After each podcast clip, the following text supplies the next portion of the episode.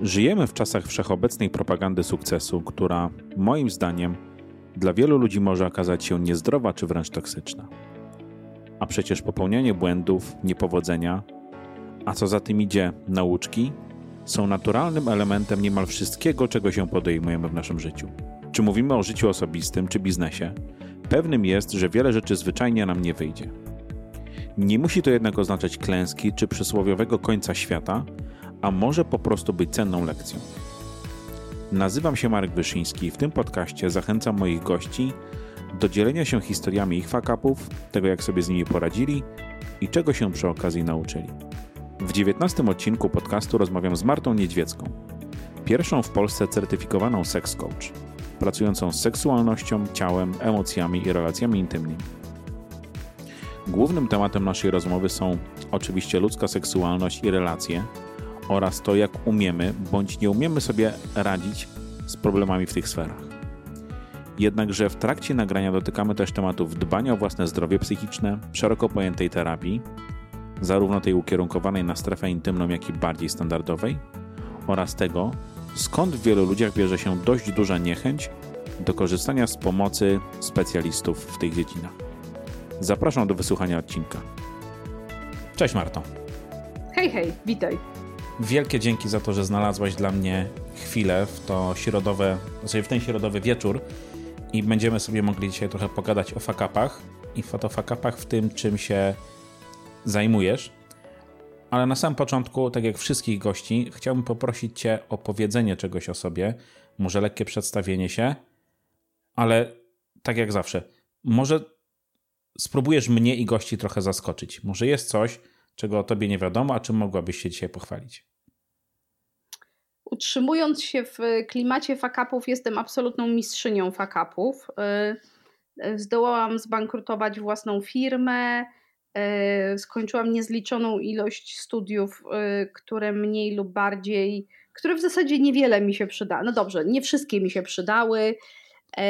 Jestem mistrzynią zmiany planów w trakcie kampanii, a także takim człowiekiem, który E, moi przyjaciele się śmieją, że ja bym mogła być audytorem takich poważnych rozwiązań, nie wiem, na przykład informatycznych albo w ogóle biznesowych czy jakichkolwiek, bo jeżeli gdzieś się pojawię i jakaś procedura, nieważne, to może być hotel albo przychodnia, ale jeżeli jakaś procedura gdzieś jest niedopięta albo nie działa, to mamy 100% pewności, że ona się wywali na mnie. Więc ja jestem y, piorunochronem na fakapy E, chodzę i e, one się w ogóle zagęszczają wokół mnie.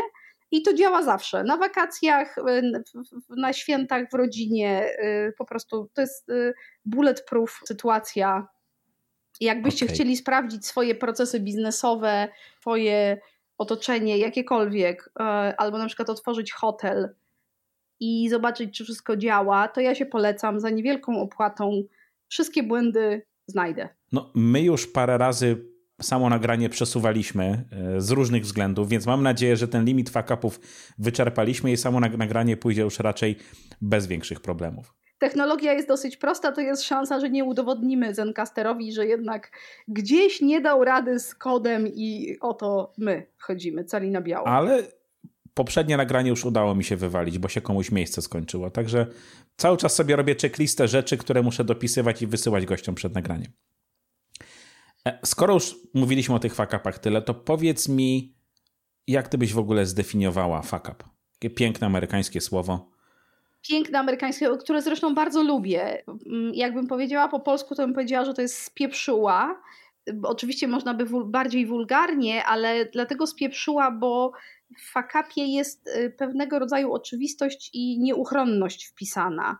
E, mhm. To znaczy, na, na, nasze życie się z nich składa, z, z tych małych i z tych dużych fakapów, e, czyli pewnego rodzaju porażek, niepowodzeń, potknięć, niemożności, które oczywiście mają różny stopień powagi, bo są takie, które mogą nas przyprawić o zawał, a są takie, które nas tylko o ironiczny uśmiech przyprawią ale są osnową naszej codzienności, powiedziałabym, w odróżnieniu od jakichś ważnych, epickich momentów y, y, uwznioślonych, jakichś pełnych y, poczucia sukcesu, które zdarzają się dużo rzadziej. i są trochę jak jednorożce. Wszyscy o nich słyszeli, ale rzadko je widujemy. Więc fuck up równa się porażka w różnym stadium, równa się normalny składnik rzeczywistości. Okej. Okay. To bardzo fajne i ja już mówiłem to prawie wszystkim swoim gościom i to powiem tobie też, bo mnie za każdym razem to zaskakuje, że wszyscy moi goście podchodzą do tego tematu trochę inaczej, trochę inaczej definiują, za każdym razem inaczej sobie z nim radzą i za każdym razem mają inne rady. I mimo tego, że tak jak mówisz, fakapy są jakby częścią naszej codzienności, to ile ludzi, tyle sposobów na to, żeby jakoś je w tym swoim życiu ogarniać. I to mi się mega podoba, że temat, który może by się wydawał czasami, można powiedzieć, nie wiem, może nawet banalny, jednak przez każdą osobę jest rozumiane trochę inaczej. Także mega mi się podoba to, co, to, co mówisz i to twoje podejście. Ja uważam, że on jest bardzo daleki od banału, szczerze, bo o, o ile z wieloma rzeczami my sobie jakoś jesteśmy w stanie poradzić, o tyle, nie wiem, z planowaniem, z wizjami tego, jak mamy odnieść sukces czy co, cokolwiek, y, to, to nauka obsługi fakapów we własnym życiu wydaje mi się jedną z najważniejszych nauk, jaką by można było przyjąć gdzieś na etapie licealnym, a na pewno przed maturą. Y, ma, mało nas uczą, jak porażki amortyzować. Bardzo mało wiemy przez większość życia, jak się na nich uczyć. W związku z tym one urastają do takich, wiesz, prywatnych y, dramatów, mhm. bo bardzo często ludzie, i to mówię z perspektywy terapeuty, który pracuje z ludźmi, którzy przychodzą i mówią: O, tu się wywaliło, tam się wywaliło. Y, że, że ludziom się wydaje, że tylko im się zdarzają takie straszne rzeczy. Mhm. Że tylko Y, im niebo zwala się na głowy, ktoś ich porzuca, zdradza, nie wychodzi im w seksie, rozwalają im się biznesy, są nie dość piękni, nie dość mądrzy, nie dość bogaci, nie są Jeffem Bezosem latającym w kosmos. I, i, ma, i ja mam pewność, absolutnie, to jest, to jest taka pewność y, tylko z malutkim, z malutkim buforem na błąd statystyczny, że większość z nas naprawdę nie umie w fakapy nie, mhm. nie umie ich obsługiwać w swoim życiu i że to jest jedna z lepszych rzeczy, których się można nauczyć, no żeby tak nie bolało, nie? Żeby, żebyśmy mhm. nie musieli tak walczyć strasznie e, na, na co dzień i jakoś udawać, że malować tą trawę na zielono i udawać, że jest zajebiście Orson, napieramy, a tam z tyłu mhm. jest pożoga i po prostu e, e, dwa metry mułu. No właśnie chciałem nawiązać do tego, co przed chwilą powiedziałaś, bo rozmawiałem ostatnio z osobą, która ma no powiedzmy już dość spore doświadczenie w terapii jako, jako uczestnik, jako pacjent. Ja mam bardzo ograniczone, ale mimo wszystko jakieś już tam było.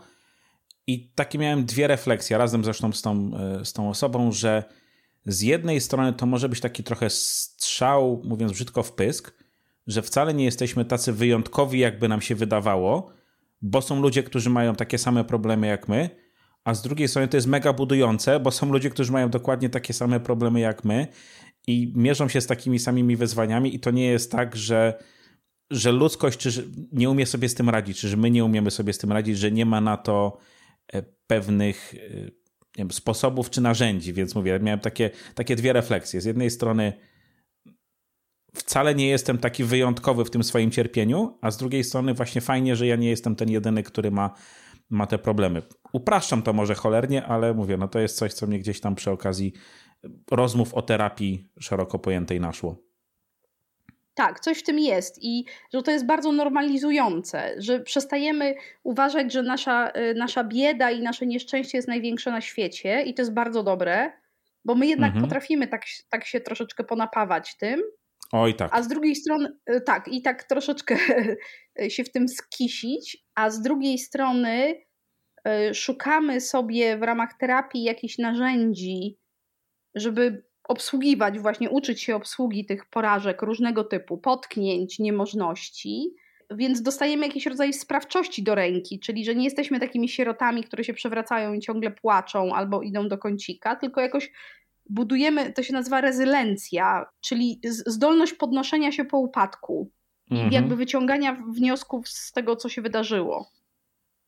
I wiesz, no, nam się w życiu czasami zdarzają naprawdę grube rzeczy. Od śmierci bardzo ważnych osób w naszym życiu, tragicznych wypadków, y, mhm. strasznych chorób, które nam coś odbierają. No naprawdę grube tematy. Nie, nie, nie takie, że ktoś tam, nie wiem, brzydko nas skomentował na Instagramie, tylko takie naprawdę grube. I że jak nie mamy tej rezylencji, no to życie nas kładzie po prostu na deski. Mhm. I, i, I jedną z fajniejszych rzeczy w terapii jest właśnie to, co powiedziałeś, czyli no, normalizacja porażki, zejście z tego takiego wyobrażonego piedestału, y, na którym tam ludzie w ogóle nie popełniają błędów i po prostu y, budzą się rano i są najlepszą wersją siebie, sky is the limit i napierają, co jest straszną bzdurą. Mhm. i, i, a z drugiej strony zdolność do opieki nad sobą wtedy, kiedy naprawdę się dzieją złe rzeczy. Dzieci nam chorują, wiesz, rodzice umierają, no na, grubo jest. E, i, i trzeba to jakoś podgarnąć, i, a jednocześnie żyć, robić rzeczy i, i jakoś przetrwać. Więc y, to jest jedna z fajniejszych rzeczy w terapii, plus cała terapia jest o porażkach, w, w, w, o tym, co się, znaczy jakby mhm. e, ludzi to oczywiście denerwuje na, na, na początku, jak przychodzą na terapię, w zasadzie niezależnie jakiej modalności, że im się wytyka wszystkie takie trudne rzeczy, co się nie powiodło tam w rodzinie, co oni ewentualnie spieprzyli, albo co ktoś im spieprzył. I w zasadzie cała terapia jest o porażkach. I dopiero potem, jak to jest jakoś zintegrowane, czyli mniej więcej wiemy, co się wydarzyło, jakie są tego skutki i, i w ogóle, to możemy właśnie wejść w tą, w tą fazę budowania rezylencji, takiego sprężystego ego i powiedzieć sobie, ok, to, to, to są moje metody na radzenie sobie z rzeczami trudnymi, bo one na pewno nadejdą. Mhm. Nie? Nie, nie dzisiaj, to jutro, nie jutro, to pojutrze, nie pojutrze, to za miesiąc, ale na pewno coś mnie trafi, bo takie jest życie. Yy, I w tym znaczeniu, tak jak mówimy od początku, fuck up jest immanentną częścią naszego życia. Cały czas to jest mega budujące, tak? I, i że to się będzie przydarzało, ale po to istnieje między innymi terapia, żeby umieć sobie z takimi rzeczami radzić, tak? I, i czy to przy pomocy jakiejś narzędziówki, czy przy pomocy innych ludzi, no cały czas mamy sposoby na to, żeby sobie z tymi fakapami radzić. Muszę ci przyznać do tego, że miałem obawy przed dzisiejszym nagraniem, e, bo do tej pory poruszałem się jednak w fakapach w obrębie tematów około biznesowych. Natomiast no, dzisiaj będziemy rozmawiali o temacie, który jest jakby twoim chlebem powszednim e, i to jest seks. I seks czy seksualność mm, ludzka ja... Wolę seksualność, bo to szerzej, ale tak. I tak jak już wymienialiśmy wcześniej trochę maili, to co ci napisałem na samym początku. Ja mam duże obawy przed tym, że rozmawiając na te tematy, można dość łatwo popaść w banał i poruszać jakimiś takimi utartymi schematami, zwłaszcza jeśli będziemy mówili o fakapach, bo można sobie, nie wiem, zrobić listę takich najczęstszych wpadek, powiedzmy, w kontekście seksualności człowieka które są z reguły obśmiewane w taki czy inny sposób i, i, i zamknąć temat, pójść dalej, tak? Dlatego mówię, cały czas się bałem i mam nadzieję, że trochę mi tutaj pomożesz i przeprowadzisz mnie przez to w taki sposób, żebyśmy jednak po tych banałach tutaj się nie ślizgali. Będę się starać, bo oczywiście w seksualności jest wielki memiczny potencjał i jest mm -hmm. Z, z, czego cisnąć, ale, ale i, i, to nie chodzi o to, że ją chcę jakoś y, traktować tak super serio, i robić z tego jakiś rodzaj celebry, ale mhm. z drugiej strony jest też tak, że porażki w obszarze emocji i seksualności to są takie rzeczy, które ranią nas najgłębiej. Mhm. To znaczy, nic nam tak nie wlezie pod skórę. Żadne bankructwo, żaden, e, wiesz, PR-owy temat, bo nasza firma tam, nie wiem, jesteśmy szefem BP i jednak zatruwamy środowisko i nie wiemy, jak wybrnąć z tego, że znowu podpaliliśmy Zatokę Meksykańską albo jakiś inny kawałek globu. Że, że jakby w tym świecie działań społecznych, biznesowych, takich aktywności, nazwijmy je roboczo cywilnych na potrzeby naszej rozmowy, oczywiście, że rzeczy mogą nas dotknąć, ale mhm. nic nas tak nie zrani, jak porażka w seksualności i relacyjności, czyli na przykład odrzucenie, zdrada, jakiś rodzaj problemów z tą sferą, który powoduje, że jesteśmy na marginesie wydarzeń z jakiegoś powodu. I oczywiście mhm. możemy, to nie tylko chodzi o to, że fat, czy facet ma erekcję, a kobieta tam coś tam, nie? bo to, są, to mhm. jest sprowadzenie tego do dosyć trywialnego, takiego mechanicznego kawałka, ale jak sobie przypomnimy takie, na, na przykład z młodości, takie rzeczy, które na nas miały najmocniejszy wpływ, to niezdana matura mogła nas wkurwić. Ale jak mhm. ktoś nas rzucił w liceum i upokorzył, albo złamał nam serce, albo w ogóle coś tam, to to był naprawdę dramat. Mhm. Ale I, to skąd y, to się bierze, no. że właśnie takie rzeczy, tak jak mówisz, te cywilne, biznesowe, okej, okay, nie udało się, idziemy dalej. Natomiast tutaj ta, ta porażka na tym polu, tak jak powiedziałeś, relacyjnym, seksualnym, boli dużo bardziej. Czy to jest coś, co my mamy, nie wiem, w genach już od, od tysięcy lat? Czy to jest przez to, w jaki sposób jest ukształtowane nasze społeczeństwo, przez to, że to są tematy, które są jednak, nie wiem, tabu albo piętnowane mocniej niż na przykład podpalenie Zatoki Meksykańskiej, do którego e, przed chwilą nawiązałeś. Mówię piętnowane, no bo, bo wtedy jesteśmy bardzo no, bezbronni w tych, w tych sytuacjach z reguły, tak? Takie piękne tak, angielskie słowo tak. vulnerable, tak? Którego jakby ciężko mi jest przetłumaczyć, ale wtedy jesteśmy najbardziej Bo nie ma dobrego tłumaczenia, trzeba je mhm. trzymać mhm. tak, tak, tak w, po angielsku.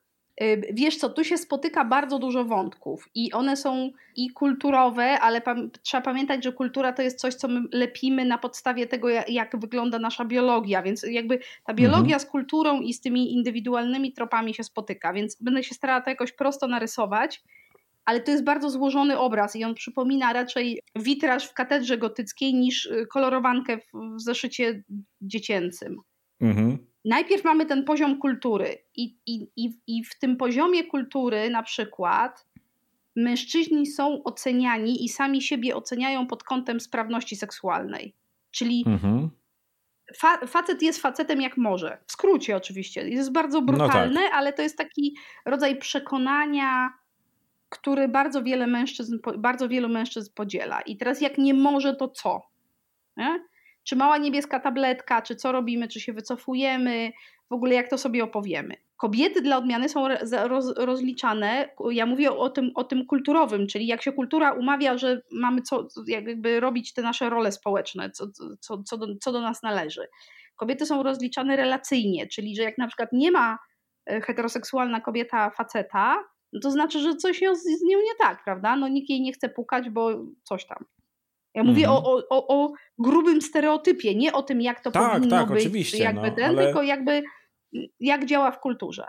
No ale z I tym teraz... się wszyscy zetknęliśmy, tak? Czy... Tak. E, no z reguły już pewnie na, na, etapie gdzieś tam, e, nie wiem, liceum, studiów, no bo to są te, to jest ten moment z reguły bardzo często, gdzie gdzie te relacje czy pierwsze inicjacje no, następują, tak? Więc mówię, no tam, tak, tak, tam dostajemy po mordzie najbardziej, tak? I teraz na, na tym etapie kształtowania naszych postaw jest też coś takiego, że przecież oprócz tego, że my robimy te wszystkie role społeczne, bo coś tam jesteśmy, e, e, identyfikujemy się jako kobiety albo mężczyźni, to, to przecież my mamy jakieś swoje emocje, prawda? Mhm. Jakiś swój system psychiczny. I teraz nie ma niczego, co będzie bardziej bolało niż odrzucenie emocjonalne, dlatego że my biologicznie, emocjonalnie, pod, w zasadzie pod każdym względem jesteśmy istotami społecznymi. Dla nas mhm. przyjęcie, w tym to takie przyjęcie w zakresie intymności, seksualności, bycia pożądanym, akceptowanym, kochanym, to jest fundament przeżycia. I mhm. to, to, nie jest nawet metaforyczne w tym sensie, że jak są jakieś eksperymenty y, takie z, z łączące psychologię i yy, nauki takie biologiczno-ewolucyjne, to one pokazują, że wiesz, małpy naczelne są w stanie zaryzykować śmierć głodową, byleby się do kogoś przytulić. Y, no mhm. i jest, że jest mnóstwo rzeczy, które pokazuje, że dla nas kontakt bliski, emocjonalny kontakt z innymi, to jest nie tylko na poziomie naszej tożsamości czy wyborów, ale na poziomie biologicznym to jest warunek przetrwania. Plus mamy to jeszcze nasze ja, ty masz swoje ja Marka, ja mam swoje ja Marty, czyli taki, nazwijmy to tą taką psychiczną tożsamość, no, która chciałaby być kochana i przyjęta. A tu ktoś przychodzi i mówi, e, masz za małe cycki albo tam, nie wiem, tam coś tam i nie chce cię w związku z tym. Dalej mhm. upraszczam, ale to chodzi o to, żeby zobaczyć, jak to działa na zupełnie podstawowym poziomie. Że to jest taka sytuacja, w której my jesteśmy tak zagrożeni emocjonalnie, właśnie w tym miejscu vulnerability, o którym powiedziałeś. Mhm. Dużo Brené Brown o tym mówi, ale nie tylko, że to w zasadzie zagraża naszej spójności psychicznej. Mhm. I, I znowu się odwołam do wspomnień naszych słuchaczy. Jeżeli sobie przypominacie, drodzy Państwo, jakieś sytuacje naprawdę takie przesrane, takie naprawdę grubo przesrane, to to są zawsze sytuacje związane z głęboką stratą emocjonalną. Oprócz śmierci kogoś ważnego, to to, że ktoś cię rzuca, albo cię nie chce, albo na przykład ty musisz odejść, bo dzieje się coś takiego, że nie da się tego dźwignąć dłużej. I cała nasza konstrukcja i biologiczna, i psychiczna, bo to nie jest tak, że wiesz, my gdzieś mamy biologię, a gdzieś psychologię i te rzeczy się nie łączą. Nawet na poziomie mhm. Przewodnictwa neurologicznego, hormonów, tego jak działa nasze ciało, nie tylko w zakresie seksu, ale nie wiem, po prostu normalnego życia, to my jesteśmy istotami, które są jednocześnie psychiczne, znaczy to jest jedne, jeden y, kontenerek y, biologia i psychika. Mhm. To nie chodzi o to, że niezróżnicowany, ale tam się te rzeczy wszystkie mieszają, że my jesteśmy nieprawdopodobnie wrażliwi na odrzucenie. Mhm. I, a seksualność to jest, i to jest kolejny taki po, poziom w tym wszystkim, trzeci już, miejscem, w którym się my czujemy najmniej sprawczy. Bo w biznesie mhm. wiesz, możemy zrobić pyk, pyk, pyk, tu się doszkolić, tam y, się steamować z kimś tam, coś, jakoś pójdziemy do przodu. Jakoś zbudujemy swoje kompetencje. No tak. Mamy większe poczucie kontroli, mamy większe poczucie nawet rozumienia sytuacji. No dobra, wywaliło się, bo tam, nie wiem, coś tam, COVID spowodował coś tam i w związku z tym wzrost cen stali, więc mój biznes się wywalił, nie? Jakby mhm. możemy to ogarnąć. A jak trafia nas odrzucenie albo nieprzyjęcie w obszarze takim emocjonalno-seksualnym, to my najczęściej jesteśmy bezradni także dlatego, że nikt nas w ogóle nie uczy obsługiwania tych rzeczy. Wiesz, mhm. nikt nie uczy w szkołach, jak radzić sobie z emocjami związanymi z odrzuceniem, nie? Jaka jest krzywa, jak ona się wypłaszcza w czasie, co trzeba robić, jak ktoś cię zrani, jak to działa. Nikt nam tego nie mówi, więc jak nas to trafia, to to jest jak grom z jasnego nieba. mhm. Najgorszy, najgorszy temat na świecie. W seksie też, w seksie i seksualności też nie czujemy się specjalnie sprawczy. To znaczy, no dobra, poczytamy sobie o jakichś technikach i w ogóle, ale wiele subtelności nam umyka. I w związku z tym, jak się coś dzieje, to nam się dosłownie niebo wali na głowę. I mhm. dlatego to jest temat najbardziej dociążony, bo też najbardziej się wstydzimy. Czyli, że jak tu się coś złego dzieje, patrz te wszystkie poprzednie trzy punkty, no to znaczy, że my jesteśmy naprawdę no, no po prostu najbardziej beznadziejną osobą na świecie, nie? No właśnie, i tu chciałbym Cię teraz zapytać o, o coaching. Bo wchodzę na stronę niedźwiecka.net i jedna z pierwszych informacji, która tam się pojawia, to jest pierwsza w Polsce sex coach. I e, muszę przyznać, że wiesz, w momencie, w którym się z tym zetknąłem, to trochę nie, nie wiedziałem, jak to ugryźć, no bo do tej pory raczej kojarzyło się seksuologów i, i, i tu mamy e, Lwa Starowicza, jednego i drugiego. I jakby z tym się jakby w większości ludzi kojarzyli, kojarzyli ludzie, którzy mówią w ogóle w naszym kraju o seksie. A teraz mamy właśnie sex coaching i jakbyś mogła trochę mi E, takiemu nubowi i, i, i słuchaczu może wyjaśnić, na czym to polega, może gdzie jest, gdzie jest różnica? Czy taka różnica jest w ogóle? Tro, trochę jest, a trochę, trochę nie jest. Okej, okay, trzeba zobaczyć tak. Jak myślimy o psychoterapeucie, mhm. to widzimy jakąś tam osobę, ale psychoterapii, rodzaju psychoterapii jest bardzo wiele. Jest na mhm, przykład mhm, tak zwane CBT, czyli Cognitive Behavioral Therapy, terapia poznawczo-behawioralna. Jest terapia humanistyczna, jest terapia e, psychodynamiczna, jest terapia psychoanalityczna, jest e, taki nurt integracyjny. Jest jakby dużo podtypów w ramach psychoterapii, które mhm. w różny sposób i różnymi językami, ale próbują opisywać te same rzeczy. W miarę. Mhm. Oczywiście, one się różnią, ale nie, jakby wszystkie zmierzają do tego, żeby pomóc ludziom ogarniać ich y, psychikę, w skrócie. Mhm. I teraz seksuologia w Polsce kształtowała się w taki sposób dosyć specyficzny, to znaczy rosła tylko z, w, takim, w takim odgałęzieniu klinicznym. To znaczy, tak jak Lew Starowicz, czy, czy wielu fantastycznych badaczy, nie wiem, Andrzej Depko, to są mhm.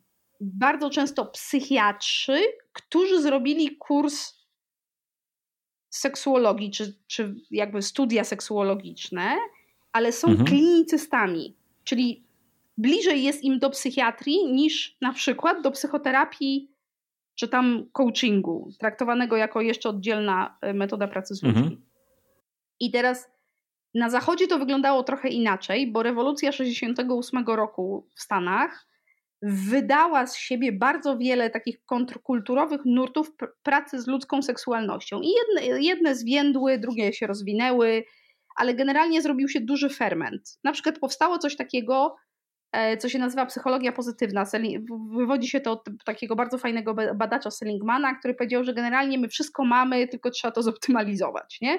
Mhm. Czyli, że nie skupiamy się tak bardzo właśnie na fakapach, y, jakby zauważamy je, ale pracujemy na zasobach, na takich pozytywnych rzeczach.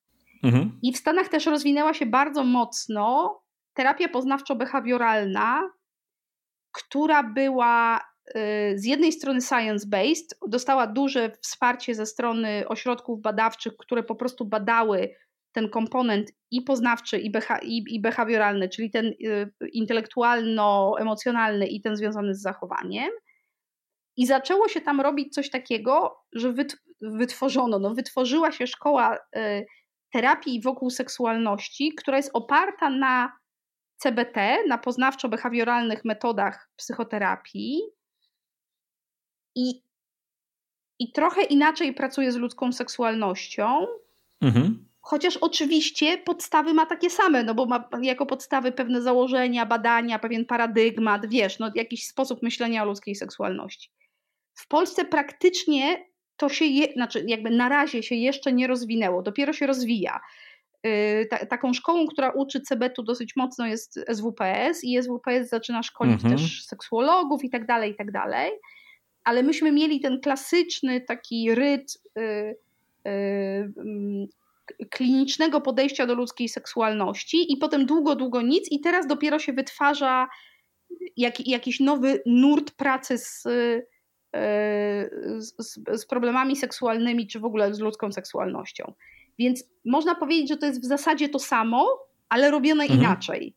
Okay. Na pewno y, y, jest tu dużo problemów natury taktycznej, bo nostryfikacja dyplomów w tą stronę to nie jest taka prosta sprawa i w ogóle, i w ogóle, ale e, psychiatra, który jest seksuologiem, może ci zapisać jakiś rodzaj lekarstw. Ja nie mogę.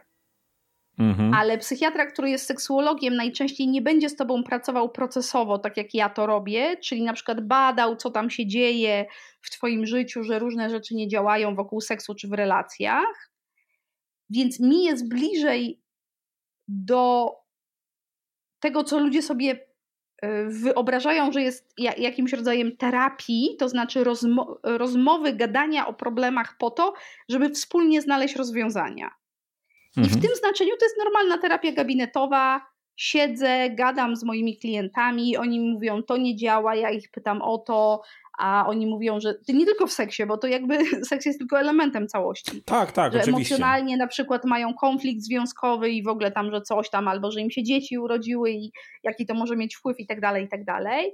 I ja z nimi obrabiam to emocjonalnie i poznawczo i staram się modyfikować ich behawior przy pomocy pewnych procedur, skryptów, pomysłów, ale na przykład nie daję im lekarstw. No właśnie, bo teraz chciałem dotknąć tego tematu e, jakby tych, tych problemów, tak, o których mówisz, z którymi pracujecie, mm, ty i twoi, no właśnie, klienci czy pacjenci, jak się powinno mówić? Raczej mówimy, Amerykanie unikają pacjentów, mhm. dlatego że to buduje dystans. Ja się trochę z tym zgadzam. wolę klientów, także dlatego, że to kładzie. Jak jesteś klientem, to masz jakieś odpowiedzialności. Jak jesteś pacjentem, to wiesz, przychodzisz i ktoś ci mówi, co masz mhm. robić i się poddajesz, a, a, jako klient jednak współpracujesz i to jest jakiś taki ważny kawałek dla mnie. Mhm. Rozumiem. No bo dotknęliśmy już tego jednego z tych fakapów na tym polu i to może nie, nie, nawet niekoniecznie jest fakap po naszej stronie, tylko bardziej problem systemowy. To, że przede wszystkim nie, nie nauczono nas radzić sobie z problemami, czy porażkami, czy niepowodzeniami na, na tle relacji czy seksualności. Tak? No tak jak mówiliśmy, jesteśmy tutaj całkowicie bezbronni, nie mamy żadnych narzędzi. Jeśli sami się nie, nie doedukujemy albo nie trafimy na osobę mądrzejszą od nas w tym temacie, to, no to będziemy cierpieć, tak? a wcale, wcale nie musimy. I chciałem Cię zapytać, może jeszcze z, tak z Twojej obserwacji, jakie są może te, nie wiem, najczęstsze czy najpoważniejsze fakapy, problemy, z którymi się stykamy na tym polu jako, jako ludzie. Oczywiście, że można powiedzieć, że to są jakieś poszczególne problemy typu kto, ile, stosunek, jaka wydolność i w ogóle mhm. tego typu rzeczy, ale ja uważam, że to są raczej symptomy, e, czytaj objawy, niż prawdziwe problemy. Prawdziwe mhm. problemy, takie realne, są takie. My nie potrafimy gadać o seksie, więc mhm. jak coś się spieprzy, to to jest kaplica. To wtedy obydwie strony albo wchodzą w jakiś rodzaj takiego ataku defensywy, dojeżdżania się, jakichś różnych trudnych kawałków. Nie, nie potrafią się wokół tego spotkać i powiedzieć: Ej, tu się coś trudnego dzieje, na przykład, nie wiem. Nie mamy dla siebie czasu, mamy małe dzieci, jesteśmy przepracowani, nie dajemy rady, mhm. ten seks nie działa. Hej, wróćmy do kwadracika numer jeden i spróbujmy razem się temu przyjrzeć tylko wchodzą w takie obwinianie, albo ty nie chcesz, albo ty mnie zmuszasz, albo coś tam, albo coś tam. I to i jakby komunikacja to jest coś, co leży w polskich związkach naprawdę, myślę, w 80% przypadków. Nie tylko w kontekście seksu. Mówisz jakby nie tylko w kontekście holistycznie. Seksu. Tak, tak. Ale jak przychodzi do seksu, to my w ogóle jak, jak yy, jesteśmy Y, cisi jak rybki. Nic, mhm. tak? Tam cierpimy w środku albo coś tam, ale, ale komunikacji nie ma. Więc duży problem to jest komunikacja. Drugi, powiem brak wiedzy, ale to nie chodzi o to, żeby być, y, rozumiesz, profesorem habilitowanym w zakresie seksuologii, tylko żeby rozumieć pewne oczywistości, że mhm. seks nie będzie działał jak w porno, że seks się mhm. będzie zmieniał z wiekiem, że im dłużej jesteśmy w związku, tym bardziej musimy wkładać pracę w to, żeby seksualność działała. Że seks się nie zrobi sam, że seks, który mamy na początku, bo jesteśmy zakochani, to jest seks hormonalny, to jest y, związany z naszym zakochaniem, jakby takim biologicznym stanem ciała, i że to nie przetrwa i trzeba robić dodatkowe rzeczy. Że nie ma czegoś takiego, że kobiety to to, a mężczyźni to to, że trzeba to uzgadniać. Nie? Czyli, że nie mhm. mamy, że jesteśmy w niewoli pewnych stereotypów, nie pytamy, nie zadajemy mądrych pytań. Mądre to są takie dlaczego na przykład, albo czemu to nie działa. Nie takie przeintelektualizowane, najprostsze z możliwych. Dla, dla, dlaczego ja tak myślę o tym problemie? Nie? Dlaczego ja myślę, że na przykład będąc kobietą, że inicjowanie seksu to jest coś niespoko. Mhm. No jest stygma, tak? która jakby tak. jest do tego przyklejona. Tak. I, teraz, I to jest drugi problem, czyli czyli taki brak rozwoju w tym obszarze, który powoduje rozwoju, czyli czytania, uczenia się, dowiadywania z, z, z miarodajnych źródeł yy, mhm. w domyśle, niesporno, yy, które by spowodowało, że my jesteśmy w stanie jakoś siebie yy, realnie opisać w tej sytuacji. No bo jak mamy kłopot biznesowy, no to wiesz, bierzemy książki, nie wiem, słuchamy podcastów, oglądamy YouTube'a, mamy jakieś osoby, które nas inspirują i myślimy sobie, okej, okay, kurczę, dobra, co tu się wydarzyło, nie? Dlaczego ten proces nie poszedł? Dlaczego tam, nie wiem, tutaj, nie wiem, ten produkt w ogóle nie zyskuje uwagi odbiorców, nie? Potrafimy mhm. zadawać mądre pytania wokół tego. Dlatego, że to są obszary, w których budujemy kompetencje i wiedzę, a w seksie nie. Bo mhm. uważamy, że on się sam zrobi. On się jestem słynna z przeklinania, w związku z tym sobie pozwolę, on się kurwa na pewno sam nie zrobi. Mhm. To wam no ale... mogę gwarantować ale na 100%. Od, od, zawsze jest takie powiedzenie, że o tym się nie gada, to się robi. Nie? Jakby to jest coś, co ja kojarzę jeszcze z czasów, nie wiem, strzelam pewnie podstawówki, to są jakby wiesz, gdzie tak naprawdę moja wiedza na ten temat była zerowa, ale mimo wszystko takie hasełko gdzieś tam, gdzieś tam krążyło, tak, że o tym się nie gada, to się robi, no bo o czym tu rozmawiać, nie? No bo to w sumie proste. No właśnie i, i, yy, i to, jest, to jest tak równie mądre jak stwierdzenie, że faceci nie płaczą, nie? Wszyscy je znają, wielu stosuje, skutki są opłakane. To mhm. znaczy mhm. są takie przekazy kulturowe, które są dla nas tak toksyczne po prostu jak trucizna i to jest jeden z nich. Mhm. Tak, o seksie się gada. Inaczej to po prostu nie będzie działało. Nie, nie ma takiej opcji. E, mhm. ga, ga, gada się e, w tym sensie, że gada się samemu ze sobą, gada się z innymi w taki bezpieczny sposób. Oczywiście nie chodzi o to, żeby pójść na imprezę i wypytywać wszystkich o ich życie seksualne, bo jest to niestosowne i nie każdy chce się zwierzać. Ale jak się ma tam, nie wiem, przyjaciela, przyjaciółkę, to się na przykład z nim przegaduje jakieś tematy. I to nie chodzi o to, żeby karmić ludzi jakimiś detalami, tylko na przykład spytać, ej, Zdzisiek, a tobie jak się dziecko urodziło, to też była taka padaka?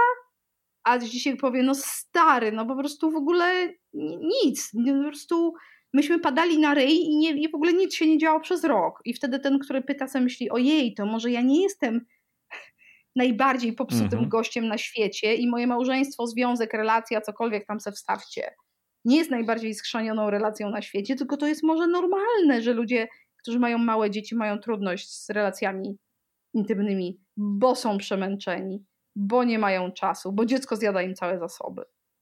I ten mhm. brak wiedzy takiej o tym, jak to działa, połączony z, tym, z tą umową o niegadaniu, to się nazywa w języku antropologii tabuizacja, czyli robimy tak, że nie gadamy. Mhm. I jak tabuizacja czegoś dotknie, to to jest przesrane bo, bo wtedy ludzie chodzą i myślą sobie, okej, okay, wszyscy nie gadają, to ja też nie mogę gadać, bo wyjdę na idiotę, idiotkę. No to się kiszę z tym swoim problemem samemu i brakuje trzeciej rzeczy, której, która powolutku się w Polsce zmienia, ale to naprawdę jest bardzo powolutku, to znaczy szukania wsparcia.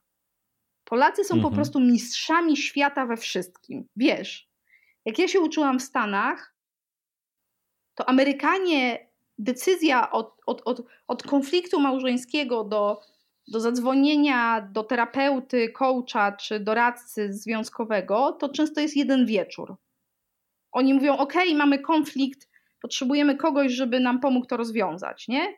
Gdzie jest no taka osoba, Dużo ludzi ufamy... to odbierze jako porażkę, no bo przecież ja muszę no sobie no sam poradzić, nie? Tak. I to mam wrażenie, że uproszczę to, głównie faceci będą chyba jednak takimi może właśnie inicjatorami niezrobienia niczego. To wiesz, może, może kretyńsko brzmi w tym momencie, ale... Tak, grzech zaniechania, no, tak. Tak, tak. No ja jakby wiem po sobie, tak? Przecież ja sobie poradzę. No ja sobie muszę poradzić i nawet jak jakieś tam, wiesz, no, tarcia są, no to w życiu nie ma pomysłu, nie ma myśli o tym, żeby rozmawiać o, o terapeucie, tak? Iść do terapeuty, a jeśli już, no to z, z reguły w kwestiach mm, jednostkowych. Tam mogą no wyjść później, wyjść problemy w związku i w relacjach, ale jednak patrzy się na terapię w sposób taki bardzo indywidualny chyba jeszcze w naszym kraju. Jeśli w ogóle ktoś się na tę terapię decyduje. Jeśli, jeśli w ogóle, bo to nawet jak indywidualny, to już by można było coś wskórać, że wiesz, ja się zgadzam, że mężczyznom jest dużo trudniej i to jest ten, ta część opowieści, że polski mężczyzna ma po prostu zagryźć zęby na drewienku i jechać. Nie? Mhm. I tam nie pytać o koszty, nie pytać, czy jest szczęśliwy, nie pytać, czy daje radę, nie, w ogóle o nic nie pytać, tylko jechać. I, i, I to jest trzeci obszar, który jest naprawdę bardzo dużym problemem, dlatego że, że problem, wieloletnie na przykład problemy seksualne w relacjach są nie do rozwiązania przez parę. I ja to mówię z pełną odpowiedzialnością. Dlaczego? Dlatego, że one jak y, koralowce obrosły tkanką. Rozumiesz? Mhm. Zaczęło się od tego, że coś nie działało to za, za, zrobiło jakąś trudną dynamikę między ludźmi. Oni się zaczęli kłócić, zaczęli gdzieś tam się omijać, czegoś sobie nie mówić, jakiś kawałek intymności im umarł, nie? Mhm. Trochę ściemniają przed sobą, może nawet jakieś zdrady się pojawiły, albo jakieś flirty, ale generalnie sytuacja się robi taka mętna, nie? I to się pogłębia, pogłębia, pogłębia, na to narastają różne rzeczy, które się przydarzają, bo my mamy normalne błędy, tam niewyrzucone śmieci, wiesz, coś spieprzymy, wiadomo. Mhm. I z tego się robi po prostu beczka z nitrogliceryną. To znaczy, po paru latach kiszenia problemu natury związkowo-seksualno-emocjonalno, takiej właśnie komunikacyjnej, to dwójka tego nie rozbroi.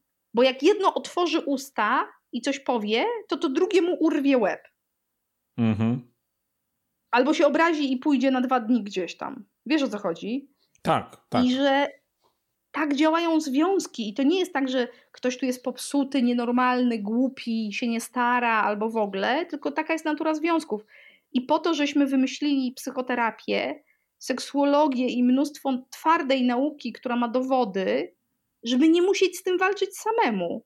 I ja zawsze pytam, ludzie, czy wy se sami zęby leczycie, czy idziecie do dentysty? Mhm. Nie? Jak no, mi coś... Wiesz, to też jest taki, e, e, można powiedzieć trochę banał, nie? Że jak jesteś chory, no to idziesz do lekarza. Czy jak masz problem z czymś, jak coś jest nie tak z twoim zdrowiem, a tu mówimy o zdrowiu psychicznym, no to idziesz do lekarza, nie? Przy czym... No właśnie. Na zdrowie psychiczne nie patrzy się jeszcze chyba w naszym kraju w tych kategoriach. Tak jak... Ja w ogóle wiesz... mam wrażenie, mhm. Y, na chwilkę ci przerwę, że mężczyźni, z kobietami się to powoli zmienia, to jest kwestia i emancypacji, i tam budowania świadomości, ale że mężczyźni w ogóle w Polsce muszą się nauczyć, muszą, bo inaczej nie przetrwają. Mężczyźni sobie dużo gorzej radzą z tymi zmianami, które się dzieją. Jest ileś tam badań, które pokazuje, że statystyka samobójstw, zachowań autodestrukcyjnych wśród mężczyzn jest dużo wyższa niż wśród kobiet. No, naprawdę nie jest dobrze. Mhm. Że mężczyźni potrzebują zacząć myśleć o sobie nie jako o maszynach, które trzeba naoliwić, pójść na siłkę, zrzucić tam, nie wiem, dopakować czy cokolwiek, tylko jako o ludziach, którzy mają psychikę i że ta psychika musi być zaopiekowana, musi, wiesz, kapitalikami, boldem na czerwono i po prostu w neonowej obwódce. Musi być zaopiekowana tak samo jak cała reszta rzeczy. I to, co mhm. ja mam wrażenie, że polscy mężczyźni potrzebują jakoś zobaczyć, to to, że oni mają emocje, problemy, niemożności, no to wszystko, co się składa na psychikę ludzką i że to trzeba jakoś ogarniać. I czasami bez mhm. terapii się nie da, bo czasami naprawdę no, to jest dokładnie tak jak pójście do lekarza. No, przestajesz dyskutować, że masz COVID, idziesz leczyć COVID, bo na przykład się dusisz.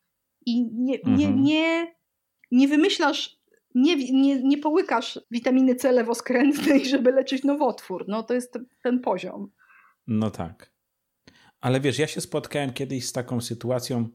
Siedzieliśmy e, kilku kolegów, to była jakaś sobota wieczór, popłynęło trochę trunków. Jeden kumpel, który był już po latach psychoterapii, a drugi, któremu to się w głowie nie mieściło, bo to było dla niego przejaw skrajnego egoizmu. Takiej, takiej wiesz, masturbacji samym sobą trochę, nie? Jakby w ogóle mhm. teraz ja będę tu się nacierał własnymi problemami, tylko ja, ja, ja i wszystko mam w dupie, więc dla niego to było nie do pomyślenia wręcz, że można iść na terapię. No bo jak to? Bo przecież żyje się dla innych, są inni, trzeba robić, jeszcze żeby cię sąsiad dobrze widział, nie? Jakby, wiesz, a, a ja, trochę, ja trochę siedziałem z boku. Ja trochę siedziałem z boku, bo nie miałem do końca zdania na ten temat i przez autentycznie dwie godziny słuchałem kłótni ale mówię, no, mówię ta, ta, ta, ta stygma jest y, jakby straszna. Tak jak się żartuje, że w Stanach wszyscy chodzą na psychoterapię, bo to jest moda. I, I, tak jak się mówi, że nawet psychoterapeuci mają swoich psychoterapeutów, ale dlatego, że muszą, bo każdy psychoterapeuta musi no, przejść psychoterapię, Musimy, żeby my to zostać mamy terapeutą. w zawód, tak, tak. Dokładnie, dokładnie, ale wiesz, ale też niewiele ludzi o tym wie, nie? Że, że terapeuci też muszą jakby poddać się terapii. Mówię, to jest, to jest straszne. Wiesz, ja tutaj napatrzę na to wszystko z perspektywy faceta, gdzie no, tak jak mówisz, więcej kobiet faktycznie podejmuje takie, takie kroki pewnie, a facetom nie wolno. Facetom nie wolno y, jakby w ogóle mm, no, przyznać się do słabości i próbować taką słabość naprawić. I nie mówimy to o, o takim, wiesz, zdrowiu, no bo jak, jak jestem chory w jakiś ewidentny sposób, no dobra, to idę do lekarza, bo muszę. Chociaż ja sam nie znoszę chodzić do lekarzy na przykład i, i, i bronię się przed tym. E, a mam mamę lekarza i to jest w ogóle zawsze, wiesz, ja mam wielkie opory przed, przed lekarzami w ogóle, ale mówię, to jest, mam wrażenie, też taki duży fuck up i to może już nawet nie tylko na, na polu relacji, nie? że no my się cholernie wstydzimy tego, że możemy mieć jakikolwiek problem. Tak, i tu dotknąłeś bardzo ważnej rzeczy. To znaczy, że dla mężczyzny w ogóle posiadanie emocji brzmi jak zagrożenie. Mhm. Czyli my jeste, emocje to jest w ogóle bardzo biologiczny kawałek y, y, naszego życia. One zostały powołane do takiego wczesnego systemu ostrzegania. Złość nam mówi to, lęk nam mówi to, wiesz, pożądanie nam mówi to, to może nie emocja, bardziej stan, ale w, w każdym razie ktoś polskim mężczyznom, jakby ja mam parę teorii, kto i paru badaczy, parę książek fajnych na ten temat napisało, ale w skrócie, ktoś powiedział polskim mężczyznom, a oni w to uwierzyli, trochę jak w seksmisji, że zdrowy organizm działa, nie myśli. Mhm. I tam ta komander to mówi. I polscy mężczyźni w to wierzą w tym znaczeniu, że uważają, że jeżeli przeżywają jakieś problemy wewnętrzne, to znaczy, że są słabi. I to jest dla intelektualistki, za którą się uważam i jakoś jednak naukowczyni, może nie badacza laboratoryjnego, ale na pewno badacza empirycznego z pewnym zapleczem intelektualnym, to dla mnie częściowo to jest taka herezja, jakby ktoś mi powiedział, że jest w stanie nie zachorować całe życie. Mhm. Nie? To znaczy, nie ma takiego ludzkiego organizmu na świecie, który nie cierpi na pewne rodzaje trudności emocjonalnych. Chociażby ze względu na to, że nasz świat się bardzo zmienia i jest bardzo trudny w porównaniu do tego, jak nas przygotowała ewolucja, na przykład do radzenia sobie ze stresem. Nie? My mamy proste mhm. mechanizmy y, sprzed, wiesz, 70 tysięcy lat albo nawet więcej, a musimy je stosować w bardzo złożonym środowisku, w którym nasza psychika po prostu, i, i to też znowu jest twarda wiedza, nie radzi sobie z negatywnymi bodźcami. I teraz mhm. ja oczywiście rozumiem, że można stosować metody Wima Hofa po to, żeby się hartować yy, i nie chorować, mhm. ale nawet jeżeli stosujemy metody Wima Hofa, który by the way stawia bardzo duży nacisk na taki trening emocjonalny i um, na, na granicy z medytacją i mindfulnessem, co jest bardzo ciekawe, mhm. bo jakoś mam wrażenie, że tamtędy mężczyźni jak to biorą, to im to łatwiej idzie, czyli że jednak będę twardzielem, nawet jeżeli przy okazji będę zwracać no uwagę masz na ten aspekt fizyczny też w tym wszystkim i wchodzenie nago na Kilimandżaro, także no jakby... Tak, tak, tak. Albo przynajmniej na Śnieżkę.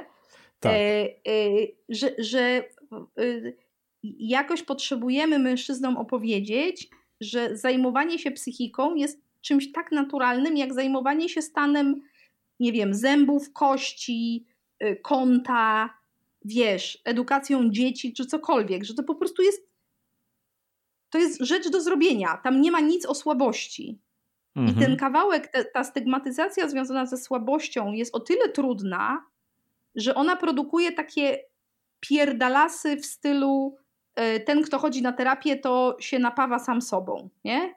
Albo tam ten, kto chodzi na terapię, to jest słaby, bo prawdziwy mężczyzna to sobie radzi z problemami, a nie siedzi z jakimiś ludźmi i o nich chrzani.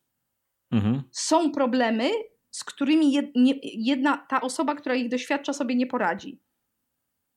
Dlaczego? Mhm. Dlatego, że jednocześnie to się.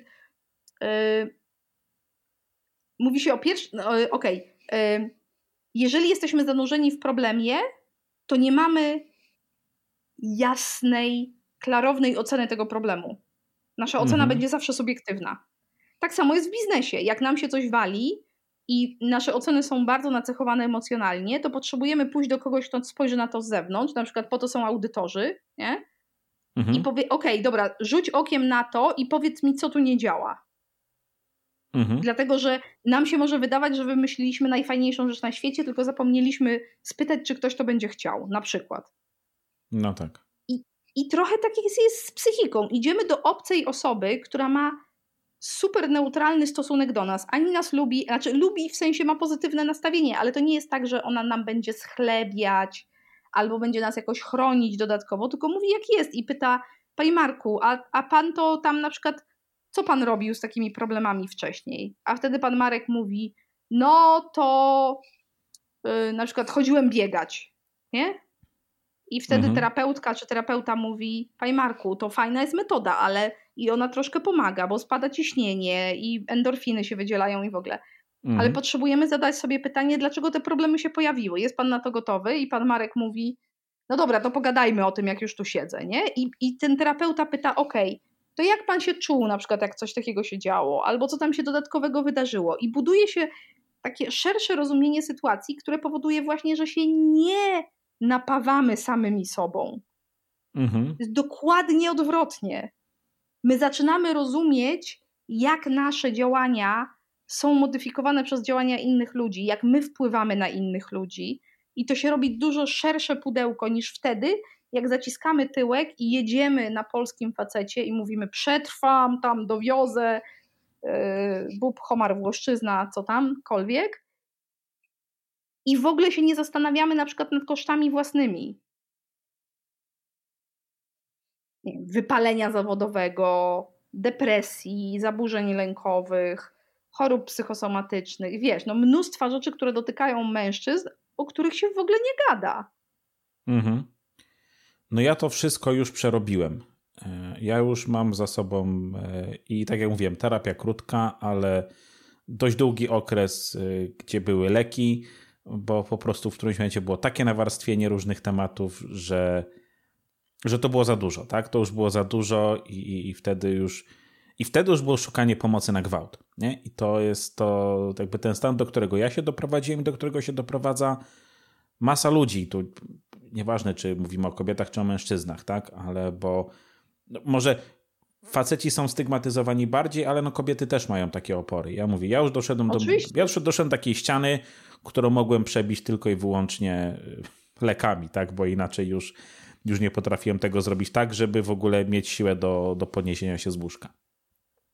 I teraz zobacz, mhm. to jest trochę tak, jak z każdą profilaktyką. Ja nie, nie chcę cię rozliczać z tego, jak to poszło, bo ważne, że sięgnąłeś mhm. po pomoc i to się liczy. Tylko, że gdyby to było normalne, to znaczy zajmowanie się normalnymi fakapami emocjonalnymi i seksualnymi byłoby w kulturze aprobowane, mężczyźni by sobie dawali do tego prawo, to nie musieliby dojeżdżać do tej ściany, rozumiesz?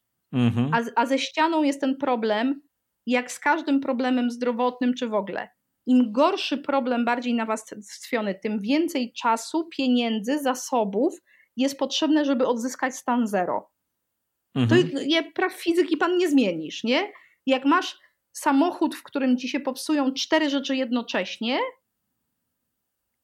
to doprowadzenie go do stanu używalności będzie kosztowało nie tylko tą sumę tych czterech rzeczy, plus czas mhm. i w mhm. ogóle, i w ogóle, ale ekstra dlatego że to wszystko zmieniane jednocześnie będzie trzeba utrzeć, wytestować i tak dalej, i tak dalej. Im gorzej, mhm. tym gorzej. Czyli nie? trzeba się regularnie serwisować. Jakby, tak. wiesz, no, upra- stosując no, tą samą metaforę. Jak, tak, no normalnie jak tego paska w TDI-ku tam ciągniemy na ten przegląd, to siebie też ciągniemy na przegląd i nie dyskutujemy. Mhm.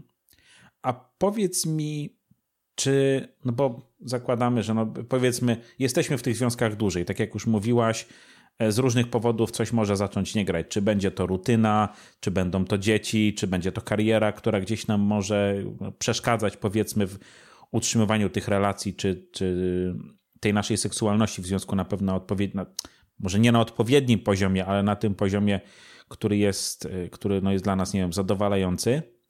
Natomiast powiedz mi, czy czy nasze fakapy dojrzewają wraz z nami?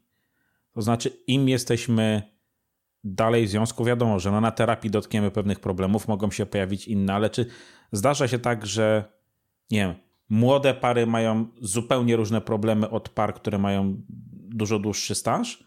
Albo nawet, no, nawet tak. nie, to nie muszą być pary, to mogą być po prostu ludzie, którzy mają bardzo dużo doświadczenia na polu relacji i seksualności, albo wydawałoby się, że mają bardzo dużo doświadczenia, a, a, a ci młodzi? Czy tu, są, czy tu są jakieś diametralne różnice w kontekście tych fakapów i problemów, które się przydarzają? Są duże różnice, ale te problemy nie dorastają, tylko twardnieją. To znaczy, niestety, y, to jest w ogóle ciekawa historia, to jest bardzo fajne pytanie, ponieważ nasze fakapy są tak stare, jak ten moment, w którym się zaczęły. To znaczy, jeżeli zaczęliśmy mieć problem na przykład z ekspresją seksualną mając lat 28 i przekitraliśmy go do 48, to to, to nie jest problem 48-latka, to jest problem 28-latka. Rozumiesz, że on się nie rozwija, jakby zostaje taki encapsulated, to się mówi, czyli że w naszej psychice on się trochę otorbia jak, jak y, cysta i tak trwa, trwa, trwa do czasu, aż się nim nie zajmiemy. Czyli on się robi w zasadzie, on się uzłośliwia. O, to by było dobre słowo. Nie rośnie, tylko się uzłośliwia. I teraz, jeżeli byśmy się zajmowali tak fajnie, dojrzale swoimi problemami na bieżąco, w miarę oczywiście, to one by wtedy rosły razem z nami, czyli by były ekwiwalentne do wieku.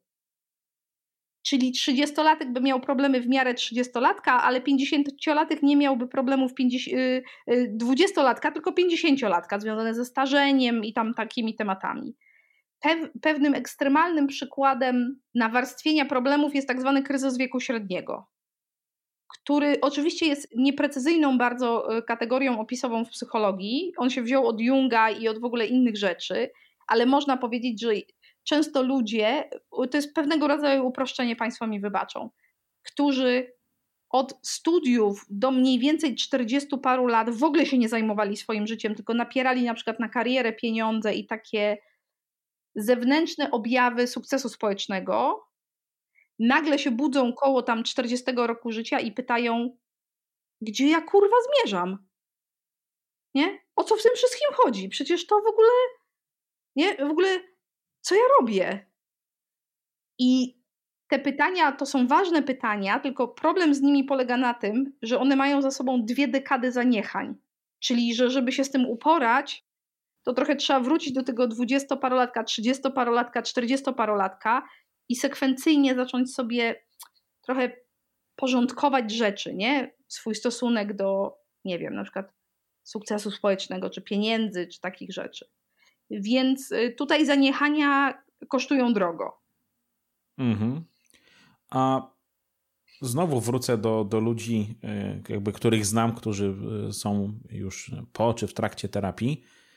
No bo coś, co padało też z ust prawie każdej, każdej znanej mi osoby, która przechodziła terapię, to było takie stwierdzenie: słuchaj, idź, ja uważam, że każdy powinien pójść. E, że każdy powinien w miarę możliwości pójść na terapię, jak, jak się robi pełnoletni, e, pełnoletni, pełnoletnia. Y, po prostu to jest ten taki, no jakby kończy się ten taki mocno formatywny okres tego, ten, ten, ten taki powiedzmy szkolny, później wchodzimy jakby w, w, w, kolejne, ale że mniej więcej każdy powinien w miarę wcześnie pójść na terapię. I teraz powiedz mi, jak to jest właśnie z taką terapią dotyczącą seksualności? Iść w miarę wcześnie, żeby sobie pewne rzeczy poukładać, czy czekać, aż się pojawi ten problem? Mówię w tej, w tej w cudzysłowie zwykłej terapii, bo to, to wiesz, to jest bardzo niefortunne określenie. Mówione, słuchaj, idź, idź, bo ty masz problemy, one ci wyjdą. Nie mniej więcej tak, tak to wyglądało. Ale Każdy ja, powinien po to, żeby podejść? życie było łatwiejsze. To wiesz, tak, to tak. po prostu, żeby było bardziej do zniesienia. Na dobrej terapii, dobrej to znaczy takiej adekwatnej, powinno się gadać też o relacjach, o seksie, o ekspresji seksualnej, czyli to powinno się pojawić gdzieś pomiędzy pytaniami o relacje rodziców, wiesz, to kim jestem i w ogóle z czym się borykam. Czyli, że y, y, Y, jeżeli nie ma specyficznego problemu z seksualnością, to, to taka normalna psychoterapia powinna wystarczyć na zajmowanie się też tą sferą. Czasami są szczególne problemy, które wynikają z różnych rzeczy, i, i wtedy jakby można iść do specjalisty, ale też trzeba pamiętać, że, że jeżeli się idzie na terapię dotyczącą seksualności, to najczęściej się będzie mówiło nie tylko o seksie, ale też o mnóstwie innych rzeczy na przykład o wzorcach przywiązania, czyli jak traktowała mnie mama i tata. Nie? Bo one mega wpływają na to, jakie my podejmujemy wybory potem y, w zakresie partnerów, partnerek. To się przeplata, to nie są oddzielne, wiesz, to nie jest tak, że tu masz dentystę, a tu masz urologa i oni się zajmują innymi organami, tylko terapeuci w ogóle pytają o psychikę, a w psychice seksualność jest ważnym elementem, pytamy także o to. E, ale, ale ja naprawdę jestem, jakby pewno bym nie robiła tego zawodu, gdybym nie wierzyła, że to ma naprawdę aż tyle sensu. To ma totalnie, to jest, to jest po prostu dobra terapia, to jest petarda. To jest czasami ludzie, którzy wychodzą ode mnie z gabinetu, nie tylko ode mnie, bo to nie chodzi o mnie, tylko że wychodzą z gabinetów terapeutycznych, to mówią takie zdanie, że to była najtrudniejsza i najlepsza rzecz, którą dla siebie zrobiłam, zrobiłem w życiu. Mhm. Chciałem ci I zadać serio to tak jest. Mhm. No mówię, ja muszę chyba, y, chyba wrócić do tematu w takim razie, bo z różnych powodów został zawieszony, a, a po prostu no... Ale wtedy, kiedy to trwało, to jednak wrażenie było bardzo fajne.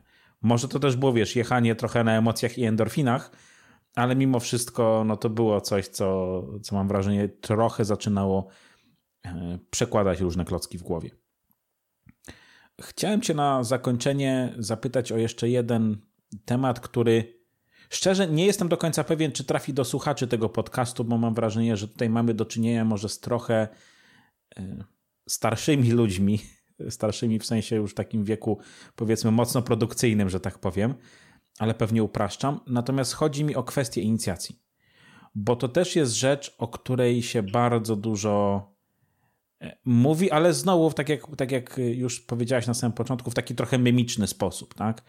No bo to trzeba zrobić szybko, trzeba mieć to za sobą, znowu nie gadać, działać i, i tak dalej.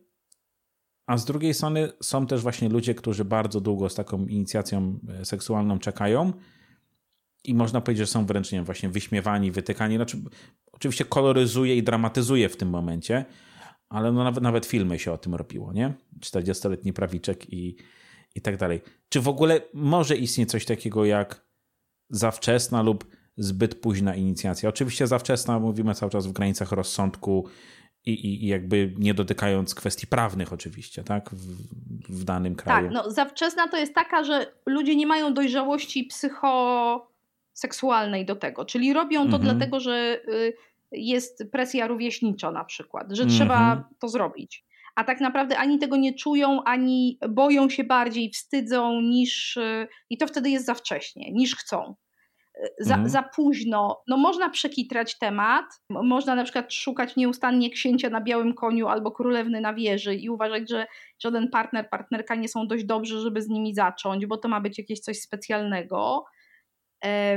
I, I to może być problem, bo może zostawić nas w takim miejscu, że czujemy się nieadekwatni seksualnie, no bo właśnie ciężko nam jest mieć normalne życie seksualne i się przyznać, że myśmy jeszcze tego nie robili, bo jest jakieś wyobrażenie, co powinniśmy umieć, mając lat 30 czy 40. Więc to jest temat dociążony, ale, ale ja bym chciała na niego spojrzeć z takiej strony, że my inicjacje mamy ciągle. To znaczy, jeśli mhm. nie jesteśmy w stałym wieloletnim związku, a trochę nawet w nich jesteśmy na to skazani, to każdy nowy partner, partnerka to będzie inicjacja. Nie? Uczymy się w mhm. zasadzie od nowa robienia rzeczy. Jak no tak. nam się rodzą dzieci i wracamy do aktywności seksualnej na przykład po pół roku, a czasami dłużej, to się uczymy od nowa. Nie? Chorujemy, uczymy się od nowa. Nie? I um, że, że inicjacja to jest jedna z tych rzeczy, w których, w których się warto jakby uczyć, w sensie umieć siebie w nich odnaleźć, um, wiedzieć nie tyle, co się wydarzy, bo tego nie wiemy, to jest właśnie to ryzyko, co trochę, przynajmniej na podstawowym poziomie, znać siebie, czyli na przykład wiedzieć, że potrzebujemy dużo poczucia bezpieczeństwa, żeby to było dla nas spoko i żebyśmy się mogli rozluźnić i żeby się coś wydarzyło, nie? Albo że e, wręcz przeciwnie, potrzebujemy dużo takich e, elementów związanych z nowością i pobudzenia, bo inaczej możemy się nie wbić na obroty, że, że wiele razy w życiu będziemy mieli pierwsze razy. Mhm. Nie tylko ten pierwszy biologicznie raz, ale, ale potem też następne i że i tymi kolejnymi też trzeba się opiekować, bo istnieje taki trochę mit, że ten pierwszy raz to on robi jakieś wielkie rzeczy mhm. I on może być ważny, ale nie musi tak bardzo, e, jak nasza zdolność do radzenia sobie z kolejnymi pierwszymi razami i możliwymi fakapami przy pierwszych razach, bo każdy, kto był na randce po długim czasie, wie, że, że na przykład po paru miesiącach czy latach nieuprawiania seksu pójście na randkę oznacza tak duże napięcie, że w ogóle się może nic nie wydarzyć, nawet jak obydwie strony chcą. Mhm. Żeby umieć sobie radzić z tymi takimi naturalnymi fakapami, nie, nie związanymi z tym, że coś się złego dzieje, tylko po prostu takie jest życie. Mhm. Czyli ile biologicznie, powiedzmy, no to ten pierwszy raz jest jeden, to emocjonalnie ich mogą być dziesiątki w naszym życiu. Tak, tak. W zasadzie chciałem Ci zadać jeszcze jedno ostatnie pytanie, bo trochę mam wrażenie, taki ponury obraz nam wyszedł y, tych, tych problemów i radzenia sobie z nimi, czy nie radzenia sobie z nimi, z tym, że nie chodzimy do terapeutów, y, bo to jest stygmatyzowane, z tym, że nam nie wolno chodzić do terapeutów, bo to jest słabość, bo to jest, y, no mówię, nacieranie się własnymi problemami, ale ja znam całkiem sporo ludzi, którzy jednak się na terapię decydują, czy zdecydowali. I to wiesz, na pierwszy rzut oka mogą się wydawać ludzie, których, o których byś nigdy nie powiedziała, widząc ich na ulicy, że może ty byś powiedziała, bo ty jesteś terapeutką, ale ja patrzę na takie osoby, w życiu bym pewnie nie powiedział, że to jest osoba, która mogłaby się zdecydować, czy która mogłaby potrzebować w cudzysłowie terapii. Ale chciałem cię zadać, jakby zapytać o to, czy naprawdę jest tak źle, że ludzie nie chodzą, nie proszą o pomoc, nie pytają, czy jednak powoli uczymy się jednak radzenia sobie z tymi naszymi fakapami i z tym takim najbardziej podstawowym, czyli w ogóle jak sobie radzić z, y, z problemami. Zaczynają się pojawiać takie badania, które pokazują, w jakim stanie jest polskie społeczeństwo po COVID-zie. I te mhm. badania pokazują sytuację wręcz dramatyczną. Okay. E... I niestety gorszą wśród mężczyzn. Mhm. I w tym znaczeniu jest naprawdę źle. My żyjemy w trudnym kraju, on jest trudny i dla kobiet, i dla mężczyzn w różny sposób, ale brak o takiej systemowej opieki wokół tematów emocjonalnych, psychicznych, on tutaj bardzo go widać. Czy my się mhm. uczymy? Tak, jednocześnie się uczymy. Zaczynamy rozumieć, że po prostu nie pojedzie, na pustym baku nie pojedziemy i to wszystko. I te dwa procesy są jednoczesne. Czyli z jednej strony jest naprawdę kiepsko z punktu widzenia profilaktyki zdrowia psychicznego i opieki nad zdrowiem psychicznym czy psychoseksualnym, mhm. a z drugiej strony dociera do nas, że świat się robi coraz bardziej skomplikowany i jak będziemy te stare skrypty z XIX wieku, czyli właśnie mężczyźni nie płaczą, tylko zaciskają zęby, stosować, no to, to, to, to po prostu nie, no, no się, to się nie uda. Więc mhm. te, te dwie rzeczy istnieją jednocześnie. Powoli się uczymy sobą opiekować, ale jednocześnie naprawdę jest niewesoło. A mhm. COVID mhm. spuścił nam potężne, potężne manto i będzie to widać na jesieni 2021 i będzie to widać w 2022 roku. Nawet jeżeli nas nie dotknie kolejny lockdown, co jest w ogóle niewiadome, mhm. ale będzie to widać po ilości y, zaburzeń afektu i, i takich trudności psychicznych, które wyjdą, jak mm, przestaniemy mieć, wiesz, wakacje i piękną pogodę i zaczniemy się borykać z problemami, które są tutaj od półtora roku. Mhm. No ja widzę, jak bardzo mnie właśnie jakby dogięła w którymś momencie izolacja. Wydawało mi się, że ja wcale nie potrzebuję wychodzić z domu, bo mnie jest tutaj dobrze, fajnie, ogród, trawka i tak dalej, i tak dalej, ale jednak nie, kurczę, no to odizolowanie od, od ludzi e, było takim ciosem w pysk, którego chyba nikt się nie spodziewał. Nawet ludzie, którym się wydawało, że wcale nie potrzebują e, innych do, do szczęścia. To tak, powiedz mi tak. w takim razie, gdzie zacząć szukać tej pomocy? Gdzie iść, jeśli faktycznie mamy te problemy e, natury psychicznej czy emocjonalnej? Y, roz, rozejrzeć się wokół siebie, najpierw fajne książki, podcasty. Robi się coraz więcej jakościowej wiedzy w sieci. Mhm. Na, naprawdę jakby szukajcie rzeczy ze znakiem jakości robionych przez specjalistów, a nie pierdół.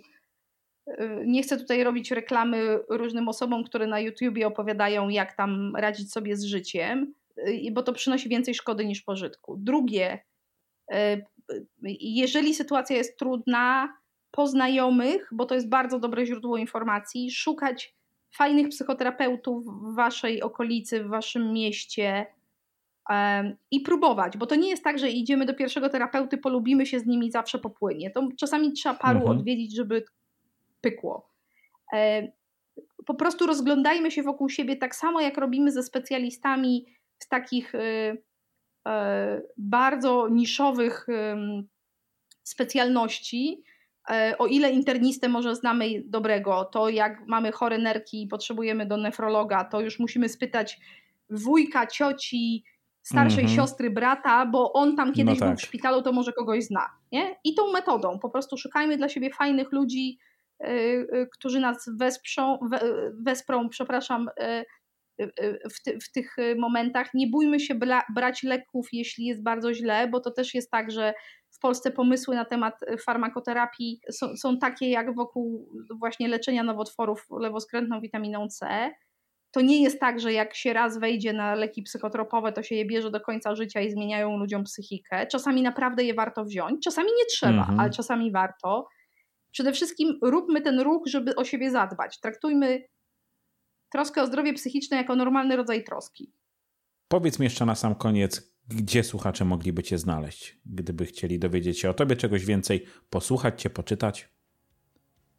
E, znajdą mnie na niedźwiecka.net, to jest strona, na której jest e, wszystko, co robię. Oczywiście na Instagramie niedźwiecka dolne podkreślenie Marta i na Facebooku.